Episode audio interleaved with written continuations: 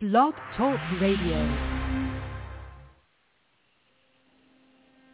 Welcome to Michigan Avenue Media. A good story is a good story.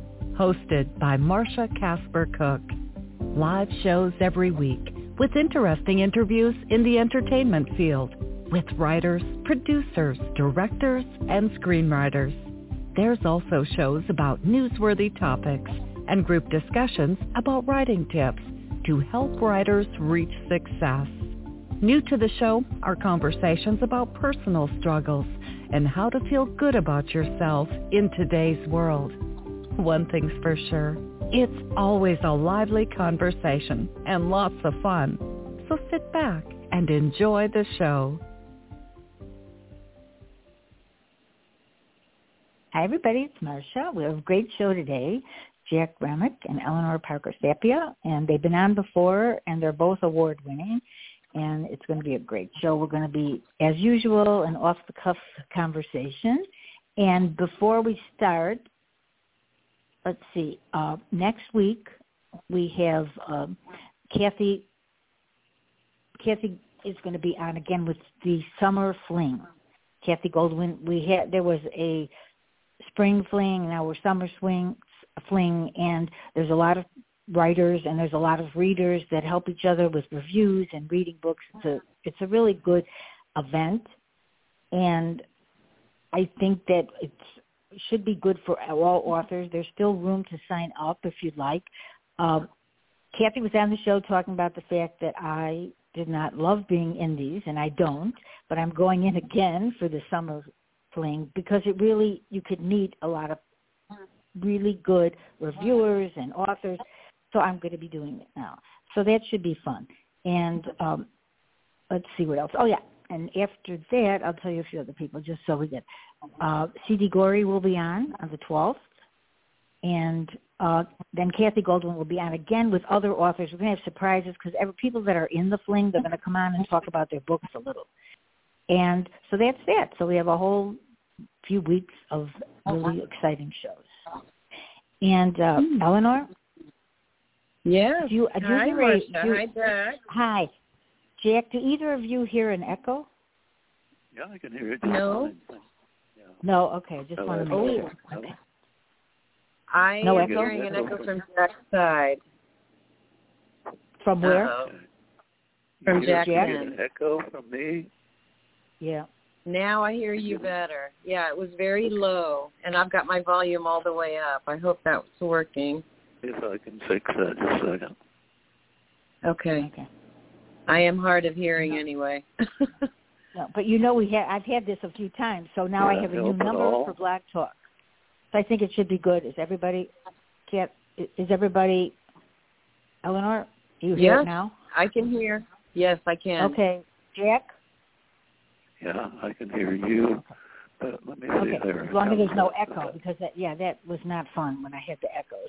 Eleanor's daughter yeah, was wonderful. Yeah, yeah that's yeah. tough. That was I know. tough. It happened two shows, but I have a different number now to call in after all these years, so it should be fine. Yeah. Okay. Okay. Okay. Eleanor. All right. Yes. Well, okay. Thank you Eleanor. for having me back, Martha. Hello. So, Eleanor, tell Hello? tell us a little bit about yourself. Sure.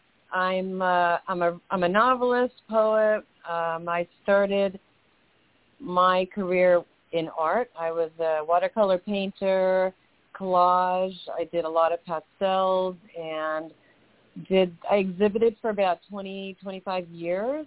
And uh, when I realized that the paintbrush wasn't really saying what I wanted to say, and I've always loved a good story. I come from uh, grandmother and a mother, aunt who are fabulous storytellers. Uh, I was that kid that always sat at their knee just begging for one more story. Uh, and I realized that I I was journaling at the time, and that turned into um, a decent woman. Um, I had an outline. I'd never written a novel before, never even dreamed of it, and it started as a tribute to my grandmother for her 90th birthday and everyone I sent it to, family members said, you know, you might have you might have a novel here, because I had listened well. So so I think that's how I started. Um, and I still go back to art every now and then when I'm feeling a little uh, insecure about a part of the journey in this my third book. Um, it's called The Laments. It's very it's very intense book, so I sometimes feel a little like, oh my God, where am I going? And art really does bring me back to center, and I realize how much my paintings resemble my writing because they're very hyper realistic. Um, they are not. I can, I can do a lot of impressionistic work, but I'm happiest when something looks like what it is, and that's funny because that's what I do with my novels as well. Right, right, right. Right. I mean, everybody has their own issues, you know, and whatever gets you through to finish the book, which what we are going to talk about today. And Jack is going to tell us a little bit about himself, and then we are going to talk about that because that's a very, you know, it's starting the book, finishing the book, and really, it's a journey. So, Jack, tell everybody a little bit about Yeah. yourself. Okay. Well, let's see. I, I've been writing for quite a while. Uh, written a, a few novels and some short stories, and my latest uh, is a piece called Pieces, P-I-E-C-E-S, which isn't Mm. a how-to write, but a book about. I think of it as a book that writes about the long an arduous road from experience to fiction. So it's, Mhm. uh, it's sort of a, uh, aimed at people who know what they want to do as writers, but sometimes don't have the techniques to help them get over the hump and the of that are getting in the way. I have a novel Mm. coming out right now from Sidekick Press. Lisa Daly is a publisher there, and it's called Man Alone. Uh, Oh my gosh, it's wonderful. I just finished reading it, Jack. Go ahead. Oh, well, that's nice to hear. Yeah. Um, so that book is a break from my standard kind of writing. Um, over the years, I have written a number of novels that have women protagonists from a woman's point of view, like Citadel was all about Yeah. women. Uh, Mhm. Lemon Custard was about a woman who abandons her family and children and goes off to find herself. And Gabriela and the Widow, of course, was a novel about the life of two women, one elderly, one young, getting together. And then I started to realize something about what was happening. Somebody asked the question, "Wh- "Where are all the young co- Where are all the young guys?" And I started thinking Mm. about that. And so I started thinking that, well, maybe human beings have finally become to the point of witnessing their own extinction. You know, and it, Hmm. it's kind of weird. So I started writing about this guy named Dean Morley, and it came out as Man Alone. And I wanted to write about a really strong character uh, who has been up, but now is on his way down because I think in a way Dean reflects uh, the modern man lost in his own misdeeds kind of thing. Um, okay, I also, I'm also a poet. I've written a lot of poetry and uh, worked with a lot of writers. So I think, I mean, you know, be, uh, being, you know, a lot of men, you know, uh, sometimes aren't as open as women are. You write women really well, and um, so Mhm. it's probably with time for you to talk about men. But you know, not every man can write women as well as you do. You know, and um, so I think, and I think what sometimes you don't say to people is how many awards you've won and how Yeah. you've helped writer after writer after writer after writer get their work out there, help them with different techniques. And you know the techniques. A lot of us just write. We don't really look at our work as techniques. You have your own Mm. techniques.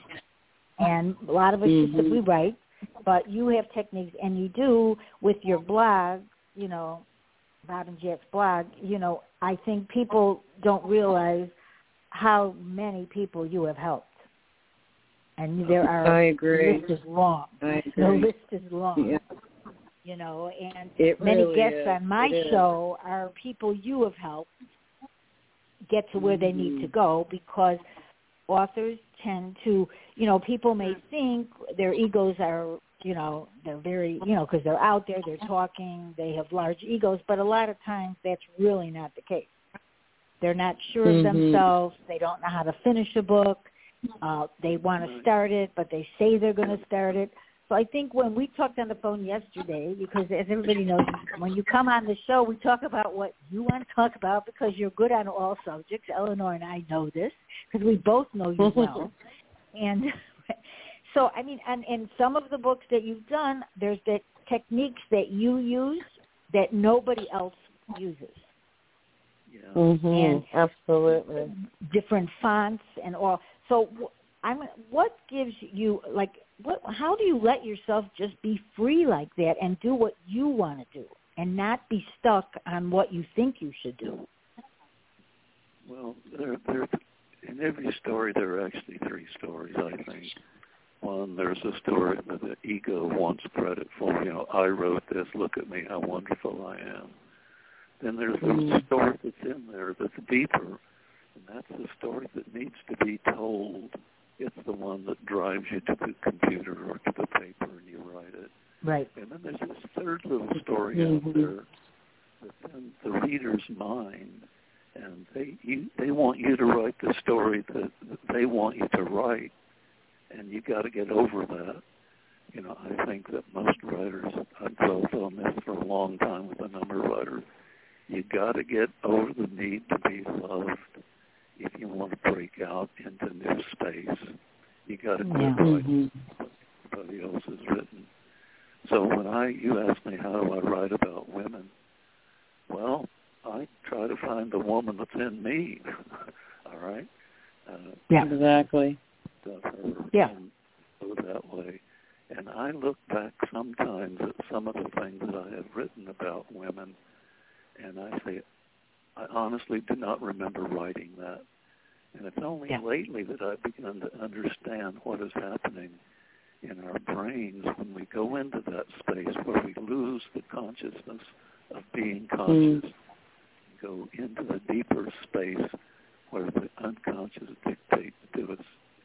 And so one of the ways that I get access to it is by writing everything longhand, using the techniques that Natalie Goldberg outlines, first in writing down the bones and in uh, other writing that she has done.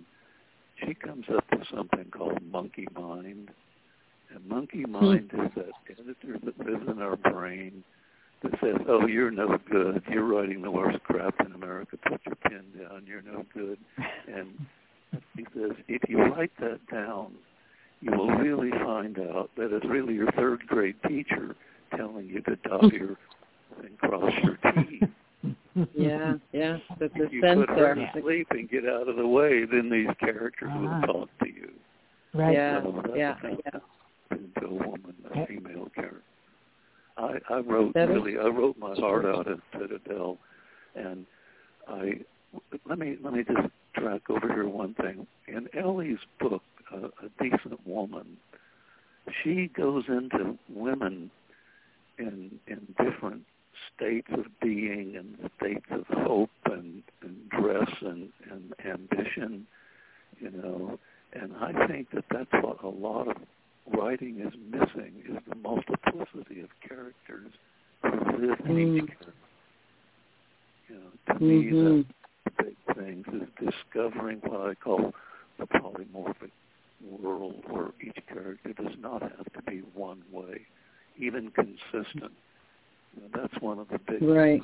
writing techniques is all your characters have to be consistent. Otherwise, you have an un- unreliable narrator. And well, people are many things at the same time. You know, Mhm. Right, Ellie- right. I agree. Right. I, I think that's I true agree. because that's real life.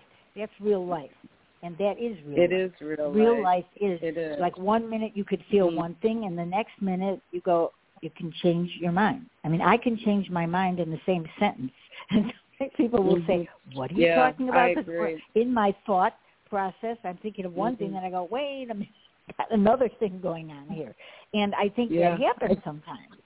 You know, to It people. And I I, think think, that's what. listening- go ahead. Mhm. Talk about that, Ellie. No, I was just going to say that that the inner inner that's okay. I think the the inner voice is so important um, to writing because, like Jack was saying, and I appreciate the kind words. I am interested and fascinated with people and their behavior, why they do certain things, and what made them change their mind. I think that so much time spent, or enough time spent in thought um, is so much a part of writing. I think to me it's critical to, to think about things and to write a paragraph here, a paragraph there that may be disjointed from what I'm working on, but I, I let it I let it go. Um, I think just paying attention, and I found that with Jack's characters that he will um, he spent you can tell that he has a lot of self knowledge, like he understands himself and he understands human nature. Um, and his characters get in our heads as readers. They get in our heads whether they're male or female. They get in your head because they are they're believable because we love them, we hate them, you know, we're afraid of them. And I think what is really important to do as a writer is to go to the shadow, the private and the ugly sides of who we are. You know what I mean? Yeah. And I think that what Jack does is force us to look at ourselves. Um, and, and I felt that way with reading um, uh, Man Alone. And it reminded me a lot of Blood because I was I was really frightened by Mitch and Squeaky, which are two of his characters. and but it was like a runaway bus. no, no, you know, you're you- not afraid of those guys. You're not afraid, really. No, I'm Well, not Ellie, afraid, but I I was afraid of what they were going to do next. Even though in my gut I'm like, he's going to do this, and Right. you know, and you just, but when it happens, you're like, oh my god, I can't believe it. But your characters are unforgettable, Jack. They are. They well, that's what every writer hopes, page. right? That's what every writer They hopes jump out. is that their characters uh, are good enough to remain in someone's mind. You know, Absolutely. that's what that's what writers need to strive for, and not. Well, see, I think you know uh, a lot of people that I've talked to lately, and all we and in the past Mm. too. I mean, just they're worried about reviews. So when you are writing a book, Mm. and if you are so afraid Mhm. of your reviews, you can't let yourself Mm. go. Because I remember one yeah, time Jack said, dangerous. Jack, you remember one time what you said is if you get a review, if you have a review and somebody says they don't like the book, you're not going to write Mhm. it again. So get over it. And so I always remembered that because you said that a long time ago on one of my shows, and and I never forgot it because once it's out there, it's out there. That's it. You're not writing it again because someone says, "Oh, I don't like this character. I didn't like this." It's there, and you don't have to change it because that's the book. That's the character. That's who you wrote about. It is. And that's what I It find is. people. I. What do you tell people, Mhm. Jack, when people are constantly worried about reviews? I mean, that is what people are worried about. You know, it goes back to the old kind of notion of don't answer your critics. You know, don't Mm. do that. Don't Yeah. do that. What you have to do is well. Let me give an anecdote that I I picked up. I don't know how long ago. Thomas Mann is finishing uh, Doctor Faustus or something. I don't know what he's finishing, and uh, it, it, they said that when Thomas Mann finished a novel, he put a period at the end of the last sentence, rolled in a new sheet of paper, and started the next novel. So what that means is you can't look back. You've given birth to this wonderful thing called a novel or a poem or a Yeah. screenplay, and you have to let it go. But I think that what people are worried about is letting it go too soon. That seems to be one of the Mm. big things. People are so anxious to be loved and so anxious to be in print that they let the work go and then too early and then they get a bad review and they say, Oh, if only I had. You see, if only I had done that. So what I Right. Right. prescribe for writers is Natalie Goldberg's notion, get out of the way and let the characters tell the story. You know, just get out Right, of the way. Let, right. Ellie, you touched on it. Go to that deeper place in your mind where those characters live and let them out. Mm-hmm. Yeah, definitely. let 'em Call you names. I You know, I definitely I, and I like I like a Russian a Russian tragedy, so that's already in my makeup. I I like a good deep, you know, you know, pull out your heart and stomp on it kind of thing. So no, I'm not afraid of that. But what I was going to ask, uh, um, following on what Jack was saying about the writers getting out of their way, sometimes with with early writers, and, and it has certainly happened to me, that um, you'll find an editor who will say, well, um, you know, I don't. I, this is not the type of beginning we should have. You know, we should have backstory in there before the reader gets going, and some will, you know, insist on no prologue or, or a prologue or, or there's lots of description that we need. And I like to just jump in with an imminent sense of danger and doom. like something yeah, is well, going right, to happen. Right. You know, I may not say it in that many words, but I want to give the impression that this is a, you know, it's it's a, it's a, what's the word I'm searching for? It's just imminent. Something is in the air. It kind of feels creepy, or, you know, whatever. So sometimes with young writers, and I was certainly one because I'd never, you know, had no instruction. I was a self-taught artist. I'm a self-taught writer as well until I met Jack, of course, and I have been sidetracked and bet and you know just started to doubt myself when something that's instinctual in me, what I wrote, they wanted to change immediately with adding backstory, with you know a flashback or something that it didn't resonate, and then you spend months like just like oh my god, is this you know should I shouldn't I? So I I have had over the I started writing in 2000, and it still happens to me. Like I have to just sit down and I tell myself, if this is happening, then I'm not ready. I need to do this, you know, in a different way, or I need to um, be more committed to what I have written. So it's a lot of just self-confidence and learning. Yeah. Yeah, and and I think it doesn't matter how long you're writing. I think sometimes it just takes, you know, if you're writing a, a series. I have a lot of people that come on the show that write series, so I decided I would try mm-hmm. one. And um, I did the first one and the second, and by the third, I was I hate this. I can't do it. But I was going. I couldn't do it, and I needed to get these characters somewhat together because I had done a screenplay on them, and all these years I couldn't get them together. So I did the third one, and I had a really hard time doing it, and I got it. Okay, and then I said I am mm-hmm. never doing a series again. I'm done. Then all of a sudden, I got to the end of the third. It's not out yet, but it will be. And I went, oh my God, I have to know what's happening next. So I'm going to have oh the wedding. yeah, well, yeah, well, I you know I got I got to one part and I went, oh, I, I added something at the end where I went like, oh, how did that happen? And it came up, and I went like, well, I need to know about these people, so now I'll be doing a fourth. So I think what the object is, you can never really say never you know, because I mm-hmm. I say a lot that a lot. I go, I'm never doing this again can I finish this? Or you know, I I really had a hard time, and I got it right, I think. And, you know, uh, uh, I sent it to my editor, and I had a first editor that did it, and uh, she did another book for me, and uh, you know, and it was fine, except for the fact when I read it, there were a lot of things that mm-hmm. I wasn't happy with, and I said because Jeff Fleischer has always done all my editing, so and I said, mm-hmm.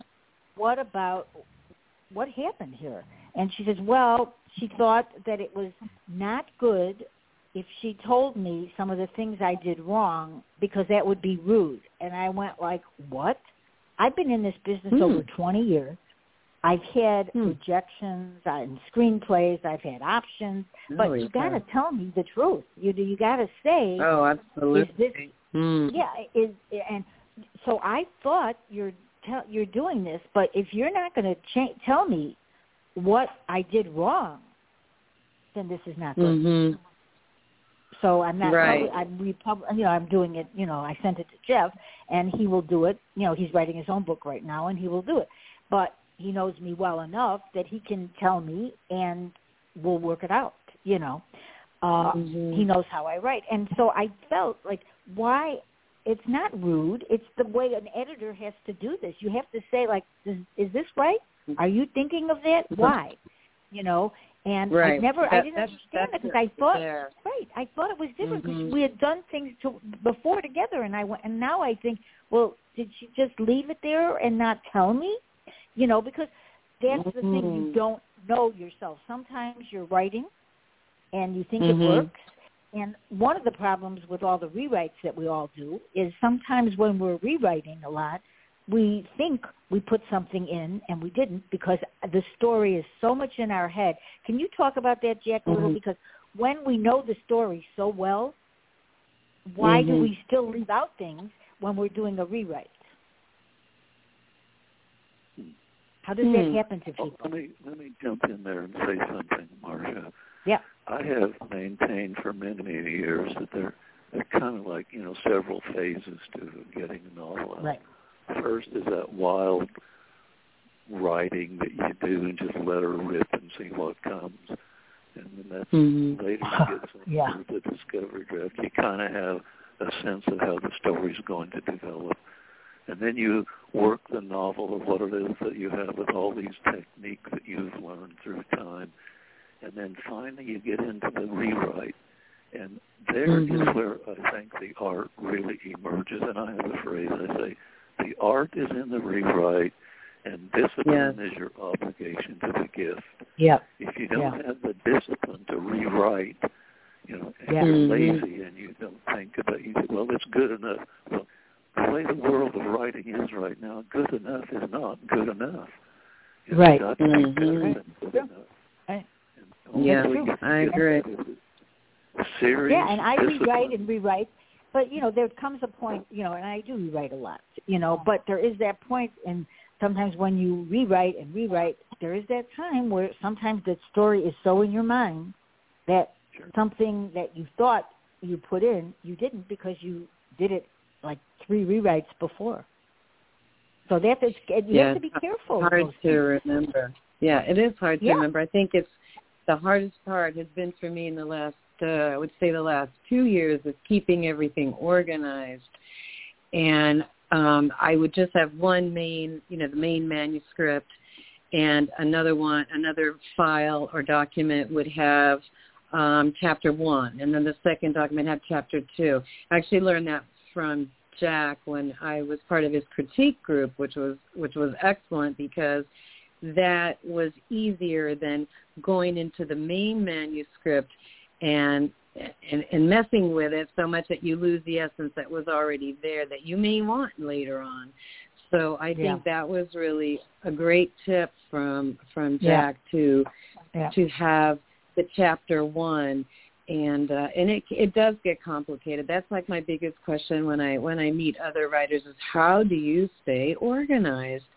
Um, Yeah. because I used to write longhand and now I'm relying on Word and and what's the other one? Doc. I can't think of what it's called. Yeah. Um, Google Doc, the Google Doc, you mean? Yes, The Google, Doc, Yeah. exactly. So that's that's a, it has to be an art. It's just so hard to keep it all together and remember what you said. Yeah, yeah, yeah. Well, Especially if you write a lot of dialogue there. too, and you know you change. Yeah. You know it, there there's a and description. You know there's there's a lot of things that go into a novel. I myself, and I, I think one what people have to know is themselves a little better. Like you can say, like I would Mhm. say, like I don't think I'm that. I don't do description. I do a lot of dialogue. I'm not as descriptive as I think I should be. But when I put description, I go like, this doesn't even sound like me. So then I just go back to that's because I was a screenwriter, so that's how I get that. You know, we all have different things, so we have to just, you know, it, try to Mhm. improve or try to just write the way we write. Like Jack always says. Jack, I mean, you give people advice all the time, but you always say keep the voice of your, you know, in there.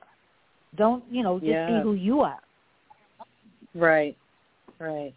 Well, one of the things that I that I have learned to do is when I think I'm finished, what I do is go back and do a, a series called Writing About the Writing. It's sort of like a, a personal review of, of the novel. You know, this is a story about Gabriela who Mm. was a she did this, and so you just write about the writing, and and not in the novel, but about the writing. Like you're on the outside looking at this thing. That okay, what have I done?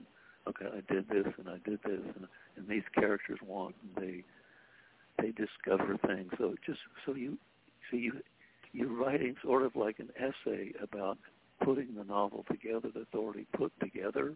Does that make sense? Mm-hmm. Yep. Yep. Yes. Absolutely.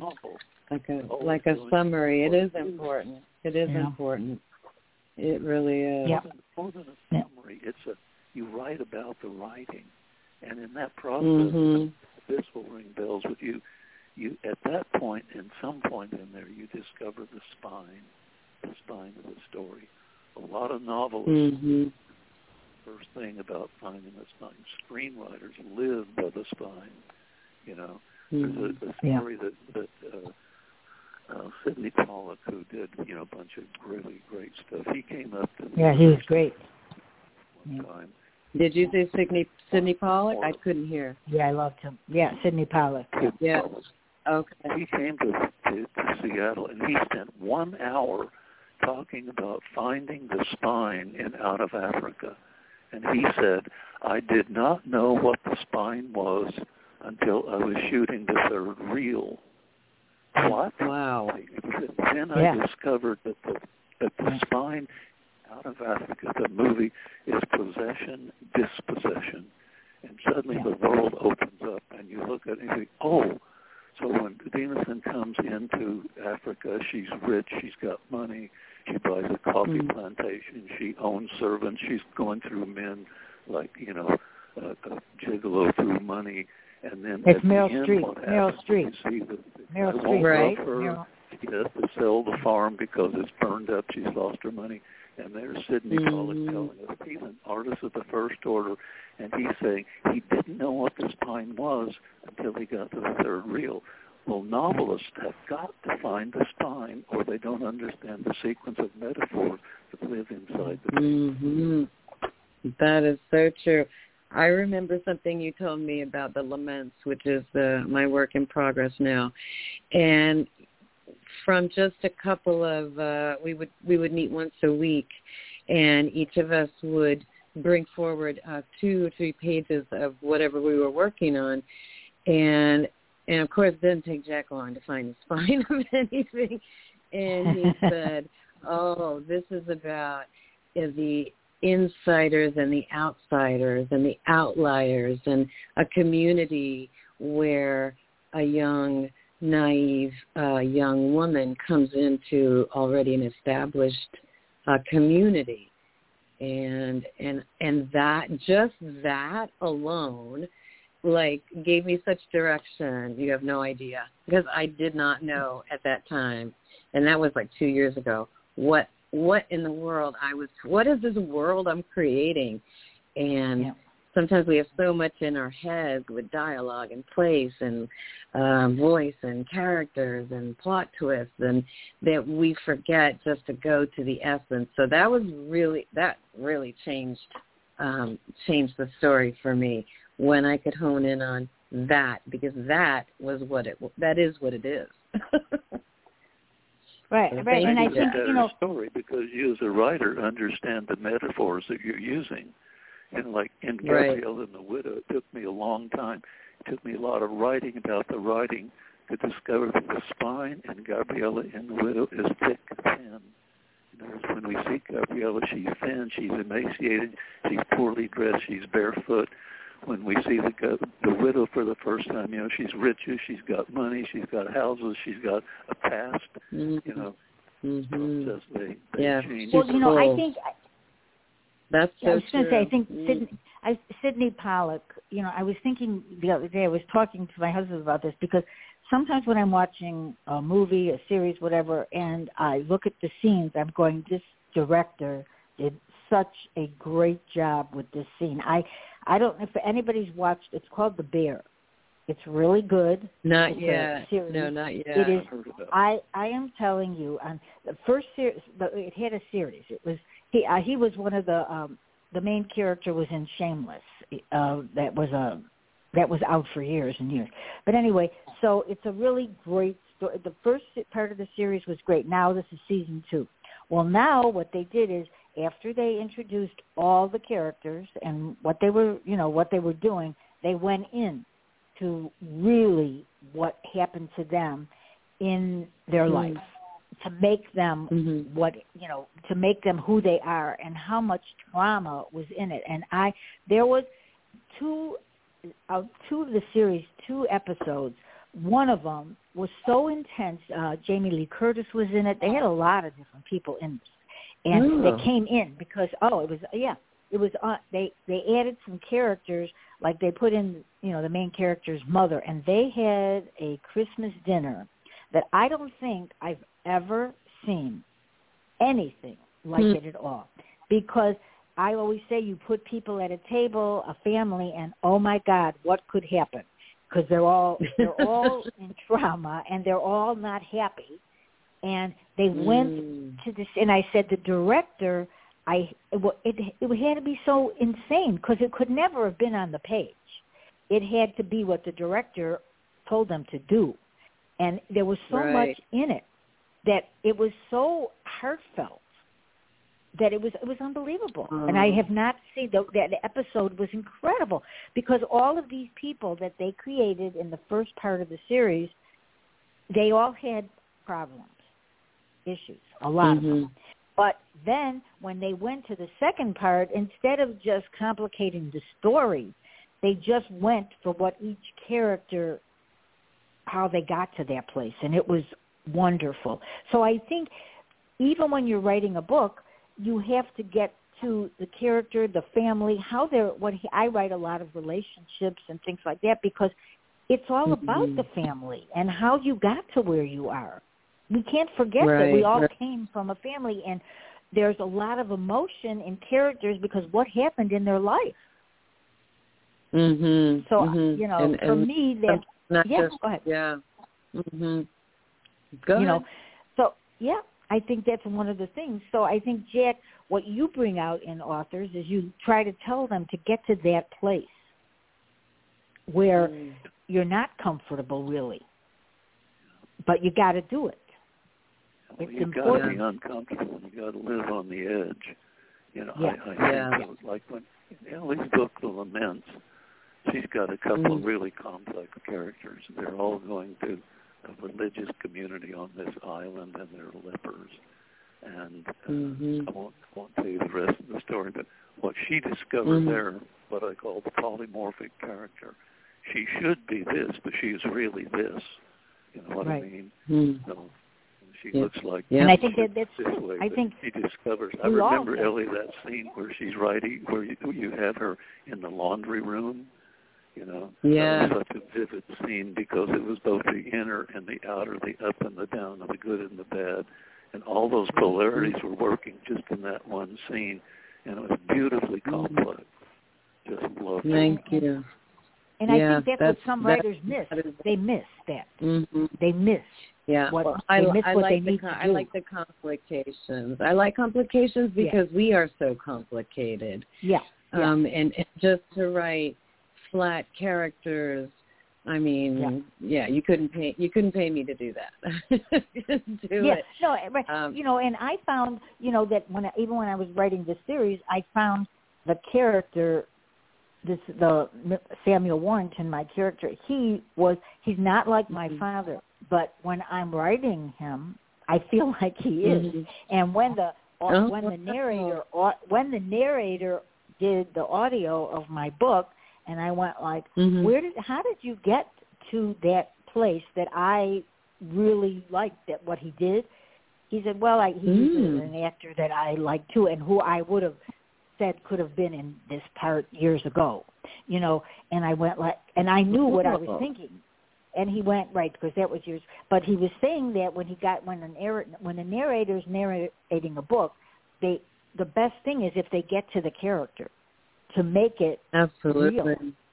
yeah Yes. you know and It and, and. I think it's It does. important. I think family matters, Mhm. and I think what happens to us in our life is sometimes from trauma. Mm. I'm going to have a show like that. Uh, I met a woman years ago, and I'm yeah, I'm going to have a show like that. Maybe you want to come on that show, Eleanor, because I'm going to have a show like that about fa- family trauma and what happens to people in the past to get them to where they are, and and Mm. I'm going to have that because that, that's a real live show about people. When not mentioning names, but how people right. live with trauma in their lives and what makes Absolutely. them a certain way. And mm-hmm. Jack, you have because Jack gets there all the time. It may be hard, like he's saying, but he gets there because he lets himself. He does. That's when I Absolutely. met when I met him the first time on a show. I couldn't believe what how he was talking to people at that time. That's a long time ago. Oh, it's probably 15 years. That you let yourself go. Don't stop. Mm-hmm. Just and, and what these do you and these characters and these characters are part of us. You know what I mean? They they I call them my kids because if we all have our, you know, golden light side and side that we show people and the side that we, you know, at work we show one face or in our, you know, in our friends and situations, but really that this also comes from me. All the negative, all the ugly, all the, you know, the the narcissistic side that, you know, Yeah. people always say, well, you know, we're we're mirrors of everyone. And it really is it is it is us. And i i enjoy all parts of myself whether they're negative or not. And i'm constantly i'm very self i'm very self aware i'm very self aware um but and i do beat up on myself a lot because i'm the type will you know have like an argument. I'm like i'll think about it. Like oh my god i could have said this. I might have said that. But that's so much like a character. The character goes through the same exact thing. It's agonizing um and why are they treating me badly or or why can't i leave this man or woman why can't i you know find the strength to do this well we all we all go through that as well so Jack, I want to it's- ask I want to ask Jack how you get to that point in your own writing. How you get that deep? Okay. well, Because you get deep. Can I ask you You- a you go deep. first? Yeah. Kelly, uh, are you in Yeah. a position right now to read us a little bit from your work in progress? I'd like Oh, to hear the oh, words yeah. that I, you know, you have Sure, something there sure. you could read. Yeah. I do. Sure, I I do. can. It's uh Go right ahead. thank you. I actually had a I was actually working on it today, so um it's going it's going to sound disjointed because there are a couple of other paragraph, paragraphs in between, but this is what I this is new. This is within I say like a month. Um and I don't I don't know how to what's the word? This is the screenwriting way of introducing it. You're at a Um, stage where you can have those kinds of contradictions in the work, so don't worry about it. Yeah. Let, Right. Let us hear Okay. some of what you're doing. Okay. This is a work in So, progress. This is what's going on. Go ahead. That's it. There's your introduction. Yes. Go. go for, Yes. go for it. Thank you. It's called the lament. So, soils carry memories, captured and trapped between layer upon layer of sediment formed by the riches and spoils of century of war and crime, the sweetness of life and the stench of birth and death, mixed with the bloody entrails, feces and stinking carcasses of butchered animals and rotting skeletons of the dearly departed. The soil of the northern coastline of Puerto Rico carries centuries of a proud and painful history, depending on which side of the massive northern wall of the colonial city you happen to live or work. Stretched across 600 meters of rocky coastline east of Cementerio Santa Maria Magdalena and down the coast of Calle Norzagaray sat the squatter settlement of La Perla, the Pearl, nestled between the massive Spanish-built stone walls of the two fortresses, flanked by the rocky coastline of the Atlantic Ocean and the massive northern stone walls protecting Old San Juan. La Perla had risen on the original site of an abattoir called El Matadero, the Killer. Despite its luminescent, oops, I almost lost it. Hold on. Oop, oh, my cursor's going nuts. Sorry about that. Despite its luminescent name, a piteous history enveloped La Perla. It was not a pearl by any stretch of the imagination. How could it be? Laws required the slaughterhouse, affectionately known as the killer, and the cemetery be, cemetery, be separated and contained um, behind the walls.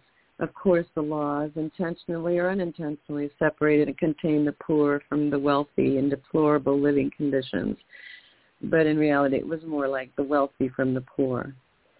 Most locals agreed nothing good could ever come from living on the original site of El Matadero, the only slaughterhouse in Old San Juan, and next to a cemetery.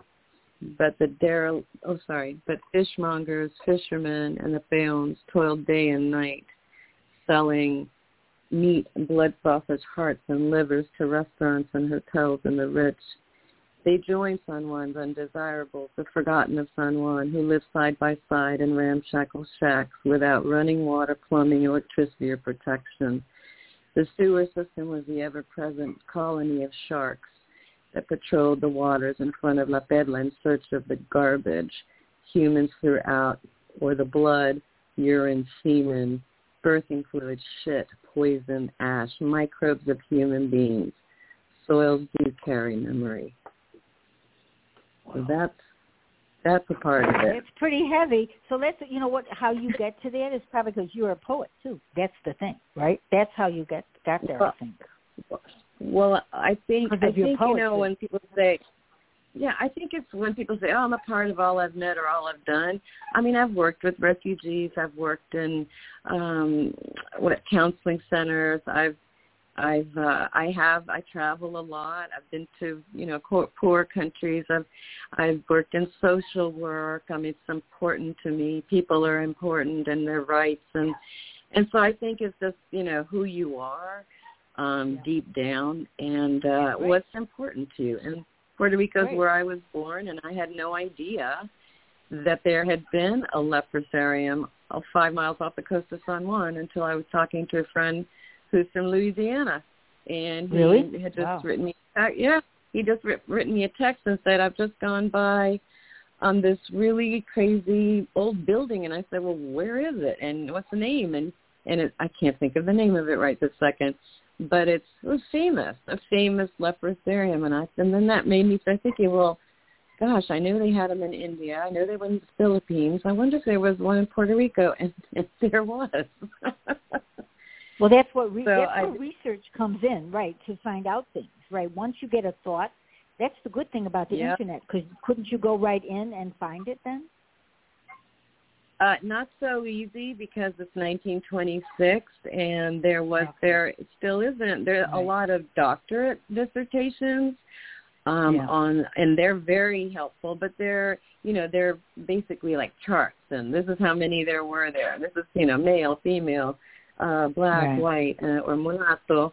You know, there's different kinds of uh, so so they're they're so you have to read into you know whatever the research is, you have to internalize it. I think and it is fiction obviously and it's based on facts. So it's it's not easy. It's not easy to write this kind of novel because No. i'm No. also writing about a nun in 1926 and so that's of course during you know before vatican ii and that's also be- when the mass was in latin. So i don't do anything easy so that's why No, it's I- taken me so long Right. Ellie, what, you, what you did there was, in fact, sort of what I call walking a long road from experience to fiction. You had to take all that Mm. research and turn it into Right. language that in Yeah. the book and realize that dialogue is not just words between uh, quotation marks, but has a deeper element to it. Yeah, I think that answers Absolutely. kind of the question, Marsha, that you were asking. How does one get into that space? Yeah. I think Mm. that with your, with your elements, no, with your knowledge of screenwriting, I know you've come into contact with a lot of of actors, and you know that actors actually internalize the character, sometimes Yeah. to the point that they have a hard time getting out of them. You know. Yeah. Mm. Yes, I've heard that. Yeah, I do. I have heard that. Yes, because if it's a really intense part, I think they have a lot of trouble because it becomes part. You know, we all after we finish a book or whatever, a Mm. novel, a short, a novella, whatever, we, a part of us is in there Mhm. somewhere. Even though we Oh, sometimes, sure. and that's one of the hardest things for writers, newer ones, to finally let go. You know, to say, you know, not to be worried what would someone think of them because you put that in a novel. This is your characters and this is the meat of the story and that's what a lot of people are afraid to let go. And so I think a lot of people out there now are just writing what other people write in a different way. They they like read a story mm-hmm. and then they change it around and make it you know with another name and they put you know and they don't have much feeling in it. It's just there, mm-hmm. Mm-hmm. and they don't mm-hmm. feel anything. So I think that's a problem for a lot of newer authors, and I think that's getting getting back to the review part. That's the problem. Mm. The review part is that's always in writers' minds, whether they want to believe it or not.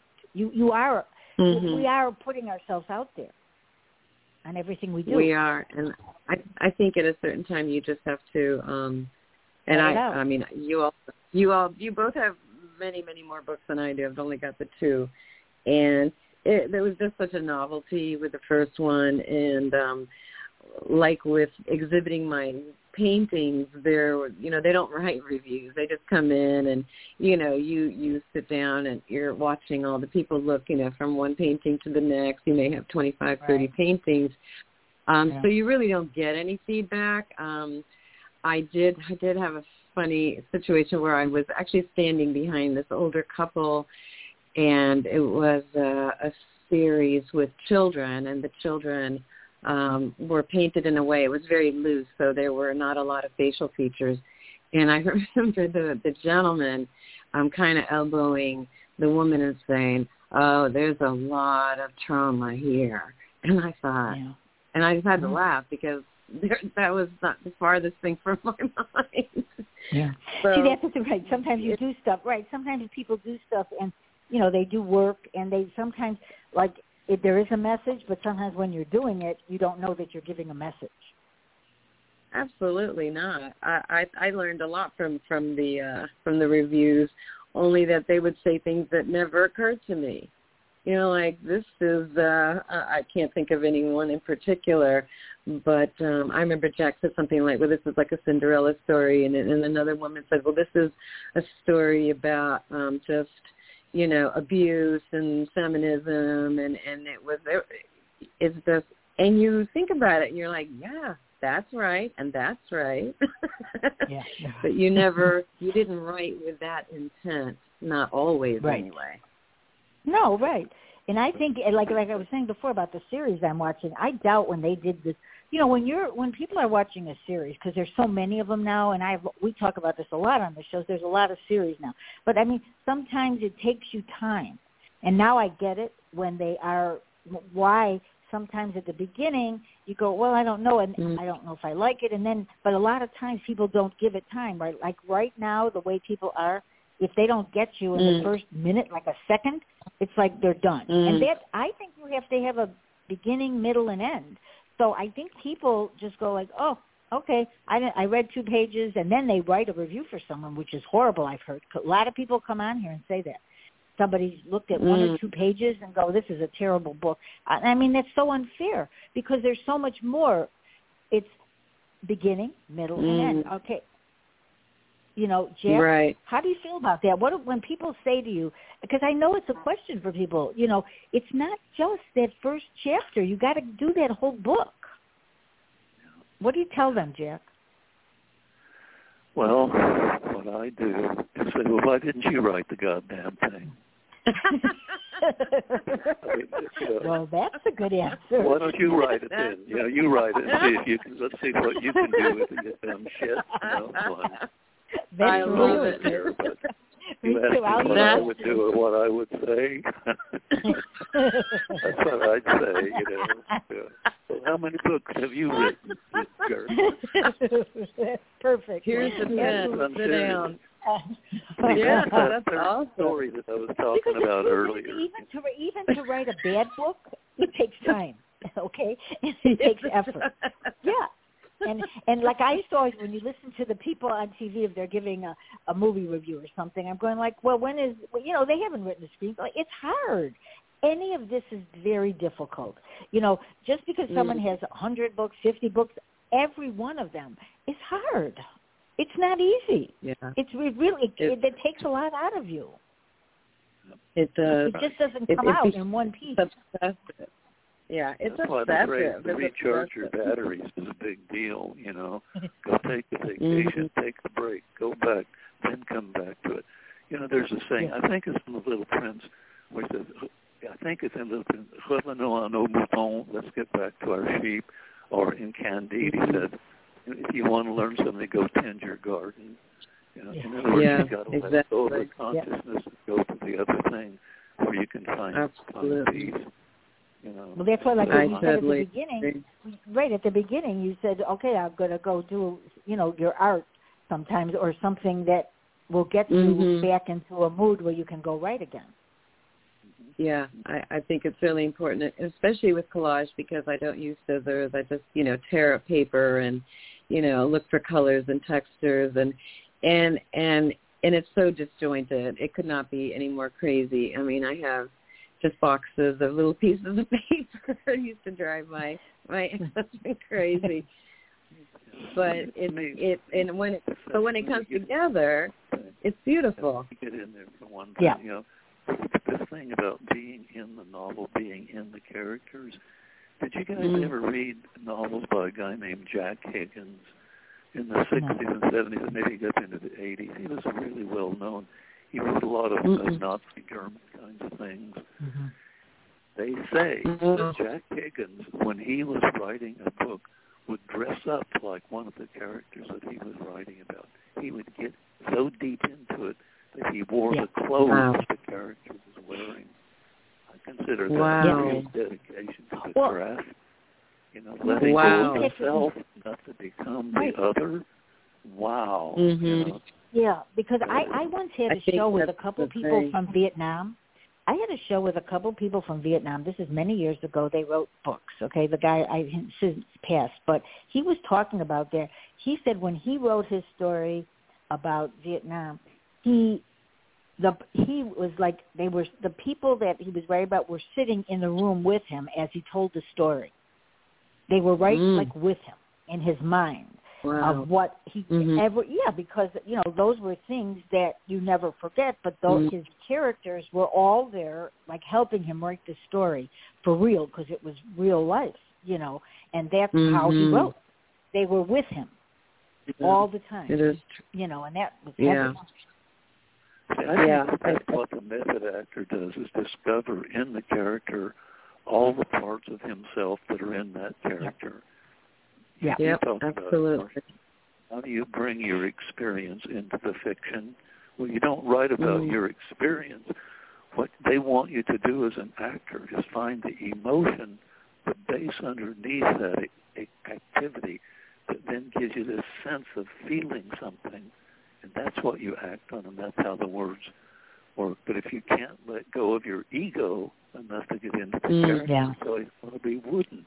And as writers, we're not we can't be just method actors we have to be all the characters we have to right Yeah. you have Yes, to be the true. woman Right, who goes to the right. you have to be the husband you have to be the, the maid you have to be the priest and you have to Right. feel that Right. you know? Oh, That's absolutely. exactly right. you know i once Yeah, i I read think uh, there's one can't thing i write- wanted to give go ahead i just Go wanted ahead. to say something about that say- so i don't go ahead. Sorry, sorry. Yeah. Go ahead. Go ahead. No, go ahead. No, I just want to say about there is something you, what he meant about emotion. Michael Caine has some. Uh, it was uh, I don't know. It was a. I think it's probably now. You could probably get it somewhere online. He had a whole video about acting and writing and how you can write better by just what you said, Jack. That's why I had a, I couldn't remember. I had to write it down because Michael Caine, he he has been in so many different movies and had to do. He's been in hundreds of movies and he took little parts and big parts, but he was showing people the how much emotion matters in writing too. The people Mhm. because Yeah, you're you have to get to that place. I'm sorry, Eleanor. I just because I forgot. I would forget about him if, if I let that go. Yeah. But it's very No, good if no, you can no. find it. Michael No Caine. I'm going to problem. see if I could I look for look- it one of these days. Yeah, I would love to see that. I, I think if if I wrote a quote one time and it was not even a quote, it was something I said in an interview um with with another writer. You know, we we each had our blogs and we would interview each other in the early days. And I I said something and and she actually put it in bold print and it was it never really made an impact on me until I saw it, you know, if, if she singled it out and Yeah. she I said something like I can't even remember exactly what I said, but it was basically um, a, a reader wants to be moved and a writer needs to be moved because Yeah. if you don't have the the emotion, the, the the feel the depth of despair or joy or um, whatever it is, um, it comes out, it, you know, or doesn't come out. You, you can tell when when something is deeply felt. Um, and some may say, well, she's just being really dramatic. This, you know, she's a drama queen. Well, no, I don't think so. I think that no, no. you really, yeah, things are serious. And um, I think, you know, writing about uh, a leper colony in 1926 is is not going to be a comedy. I can tell you that. no, but right, but right. there's still going to be funny moments because life is ridiculous. So there Yeah, will be yeah. funny little funny I like that line. I like that line. Writing about a leper colony in 1926 is not going to be a comedy. Right. That's a wonderful line. Well, see, That's see, great. that's you got to write that. thing. No, no. Yeah. And and I think people I think that's I think that's like when I I remember when I first started writing like screenplays and I I wrote under a man a male name. And the one of the things was is that you know sometimes you're you just can't get to the place you need to get. But, you know, you get there some way. You know, and Mhm. you know that's why when Jack writes with you know as women, you know he writes he's right in there. We uh, we have to be Mhm. in that role. So when we're writing a man, Yeah. we can't be in uh, we can't be us. You have to be who that is. Exactly. You know, the exactly. person, it's the character. It matters. There's a scene. There's a scene in uh, in Lemon Custard where the character uh, Olive goes to a nightclub and she uh, is she's a, a prudish young woman, you know, who's had two children and she's never lived her life to any extent except to make sandwiches for her husband, kind Mhm. of thing. She meets with this wild woman who takes her to a nightclub and there's a moment where she goes into the to the women's room and she sees herself in the mirror for the first time in her short skirt and her low cut blouse and she realizes that she has changed and in that moment i i have to tell you i really became her in the sense that Mhm. you know, I could Yeah. feel Yeah. her changing from this staid farm girl into this, this sexual young woman who's discovering Mhm. something for the first time. And I remember Mhm. writing that scene and actually feeling feeling it. You know, I could you know, Mhm. I didn't get up and dress myself as a woman, but what I did was I could feel her change, actually changing as I was writing Right. the words of her standing looking in the mirror. And I think that's where we have to go as writers. We have to go Yeah. deep into character. Yep. Uh, Yeah, you I do. totally I think that's, and I think for people that are listening to the show and are new writers, don't be so hard on yourself if you can't get there yet, because you Mhm. will. They, Yeah. you can't. Yeah, we're not yeah, born. critical word there, Marsha. You can't get there yet. You have to work for it. You know, Yeah. Yeah, it's so. It's hard. Perseverance. It's it's very yeah, hard. Perseverance, You know. discipline. Yeah. Yeah. I wanted to read a, a passage from Jack's No Century for Apologies because Okay. this gives, we were talking about characters, and this is the second paragraph of chapter one. This is Okay. this is how fast you get into this character. When the Okay. knock came, Castle didn't move. A big man might have yanked open the door, but impulsiveness was a luxury only for big men. There are no reckless mice, no slow shrews. Being small had its disadvantages. You were either fast or you were dead. And then someone calls him from outside the door. Castle. Not good. They said they'd called. One said, no one said anything about coming to get him. Small animals will fake death.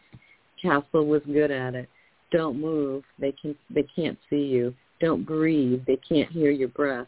Castle, like any small creature when trapped by the big man, froze. Like that right there tells you everything you need to know about this castle. Well, right, That's you know, but that's that is right. That's you know, but Jack, I, I'm not doing a eulogy on you. I'm just saying that these are the things people don't know about you. That you have helped people get to where they need to be. And right. it, you have. Right. There's just tons of people that you have helped because I know that. And so I think if writers are listening, you know, go over to, you know, your your blog, you know, because I think that's, you know, and you have a new website and, you know, and you are a very deep writer. And I think we can all learn from that. Eleanor and I a both know that teacher. from you. And we, Eleanor Yeah. and I have talked about that, have learned things from Mhm. you Many times. and many times. you know and jasmina and everybody that knows you knows that they can get to their place if they allow themselves. Mhm. but it Right. doesn't come And one two with- three. it's, and it just shows how with not not a there's hard there hard, there's no description of the man here. And yet we already know so Right. much about him just from because of how he's talking like, right how he's talking his- too. yeah, you know i mean yeah, this matters. all of this matters. It does matter But I don't think- it does matter. Yeah and i think that what jack teaches everybody is just to go for it Yeah. just go just move it you know don't stand there Exactly. just move That's in it. Let go, you know. Absolutely. Let Yeah. go. Go for it. Write more than you'll ever use. Go as deep as you can. Take the risk, you know, jump off the edge of the cliff if you have to. You know. absolutely. If you Absolutely. write safe, it'll always sound safe, you know. You gotta pay Yeah. no right That's- Yeah, I mean, That's you know, good way to put it. everybody Yeah. Everybody can do more than they think they can do. You know, like uh, uh, the Mhm. book uh, Jasmina Sidorowski, she's doing a group of books for success, writing about success, and you know, God knows why Mhm. I'm in that, but she has me in that book anyway. So, but I went to a place and I explained my some of my background that I didn't people that people that know me forever didn't know. You know, because it's not Oh, about success. It's by yeah, it's about how what happened to me like in high school and what didn't you know where I could have gone and yeah oh yeah I went in there and to do it and I think if there we didn't sometimes you have teachers or professors or whatever and they give you bad advice on yourself Mm. you need to just Mhm. sit back and go no I will not let that happen to me because you are wrong you know I can Mhm. do this and I think and I have Right. that in the in the book because I didn't I'm not because I don't know what that success means you know and I you know she knew I didn't want to do this. She said just do this. I go okay. And I Oh, did I it. Can't but I also people that didn't know me and people that know me were surprised at some of the stories because who talks about high school and what happened to you? But I never like I have I I know one of my friends said you know oh you need to be you know be out of the box be more adventurous I'm thinking adventurous I'm I have a podcast I didn't even think I ever could do What, that what I'm writing you done, books Marsha? who knew I could do this Seriously. but you know and it's like don't you don't know what you're capable of doing until you do it That's right. Yeah, I, I think I think So- once you commit, you find people. It's like it's like almost like, and I know it's kind of new agey, but there is a lot. I do believe in the synchronicity. Like once I open a window and I commit to something, that which was basically uh, applying, not applying, of sending my manuscripts in in like it was to- 2004. I've never done that before, and I did it. And from Yeah. there, I met a woman who was my initial um, uh, book manager, and that's how I met Jack. So had I not taken that leap of faith and leap of craziness, Right. because it did like Right. feel like I was falling up a cliff, I would never have met Jack. Yeah So there you go. It's So I just like think- you have to be in. It's not just synchronicity. You have to put yourself out there, and you have to just Yeah. keep going. Keep going. And that's why that's Yeah. why all the guests that I've had on my shows, I've learned from them. And that's the thing that Me people too. you can learn from people. You don't we are not born knowing every single thing. So it does take Oh, no. time, you know, to know things and you meet people along the way that help you. But so take that oh, help. Absolutely. Yeah. Don't don't Absolutely. don't just ignore it. Take it.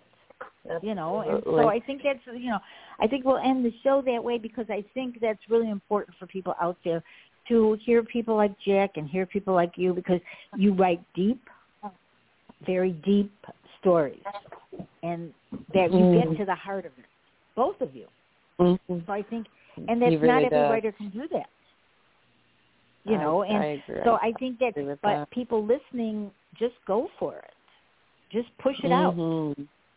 You know, yeah, it's just to get and I just want, and if I could just congratulate Jack as well. If I could congratulate Jack as well on the 2023 Hoffer Grand Prize, the honorable mention, I think that is Yep. fabulous news. I think everyone should know I that. think it's wonderful. and I might add that Jack said he won a little award. I go like, what are you kidding me? a little award. Well, Not a little so I think Well you know, and and honestly, I think you know, listen to people out there that have been there, done that, and nobody is ever, uh, you know, we all need to learn Yeah. about ourselves Absolutely. and how Yeah. far we can push ourselves. You know, and Definitely. that's why right, and that's why people out there just keep writing. Do not stop because you think you're not good enough. That's not a good reason. You can get better. And even if you're having a bad time, because I've certainly had a couple of iffy moments Oh, in the yeah. last two years, but you know what Yep. happens when they're iffy and Yeah. challenging moments? yeah. They actually helped me finish one chapter that I had been just, it was just a nightmare. I couldn't get there. And not until I put myself in that situation did I understand the character and thought, ah, this is why you did that. Yes, that's So exactly right. that You know, because it happens. Use it all. You know, and on the Yeah, show page. I have, yeah, I have Eleanor's books, and Jack, you can click on the page of uh, on the show page, Jack's and Eleanor's their books. You could just click the link, and then you'll you'll get you to where you need to go to find your work. Because you both you. are very different writers. You're very intense, and and Mhm. I think that's good. And you go for it.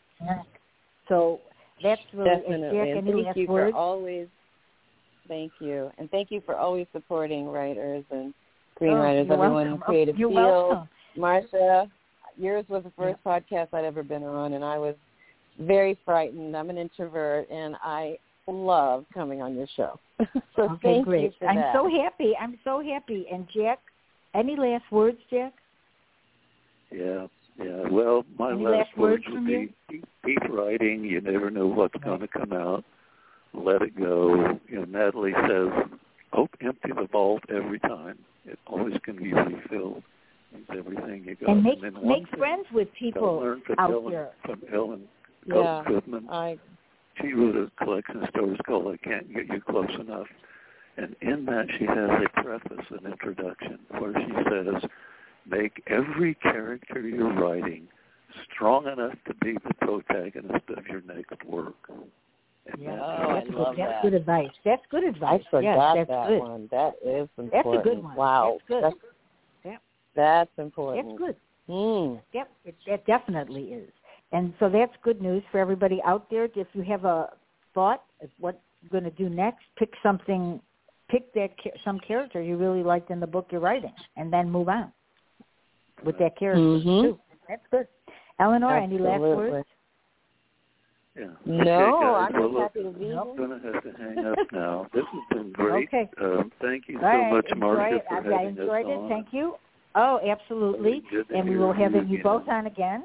And thank you so much. And everybody Thank have a good, safe Fourth of July and be safe. Okay. Thank you. Take you care. too. Thank you. too. Take care. Thank bye-bye. Marsha. Bye bye. You're welcome. Bye. Bye bye. Bye bye. Bye. Bye bye.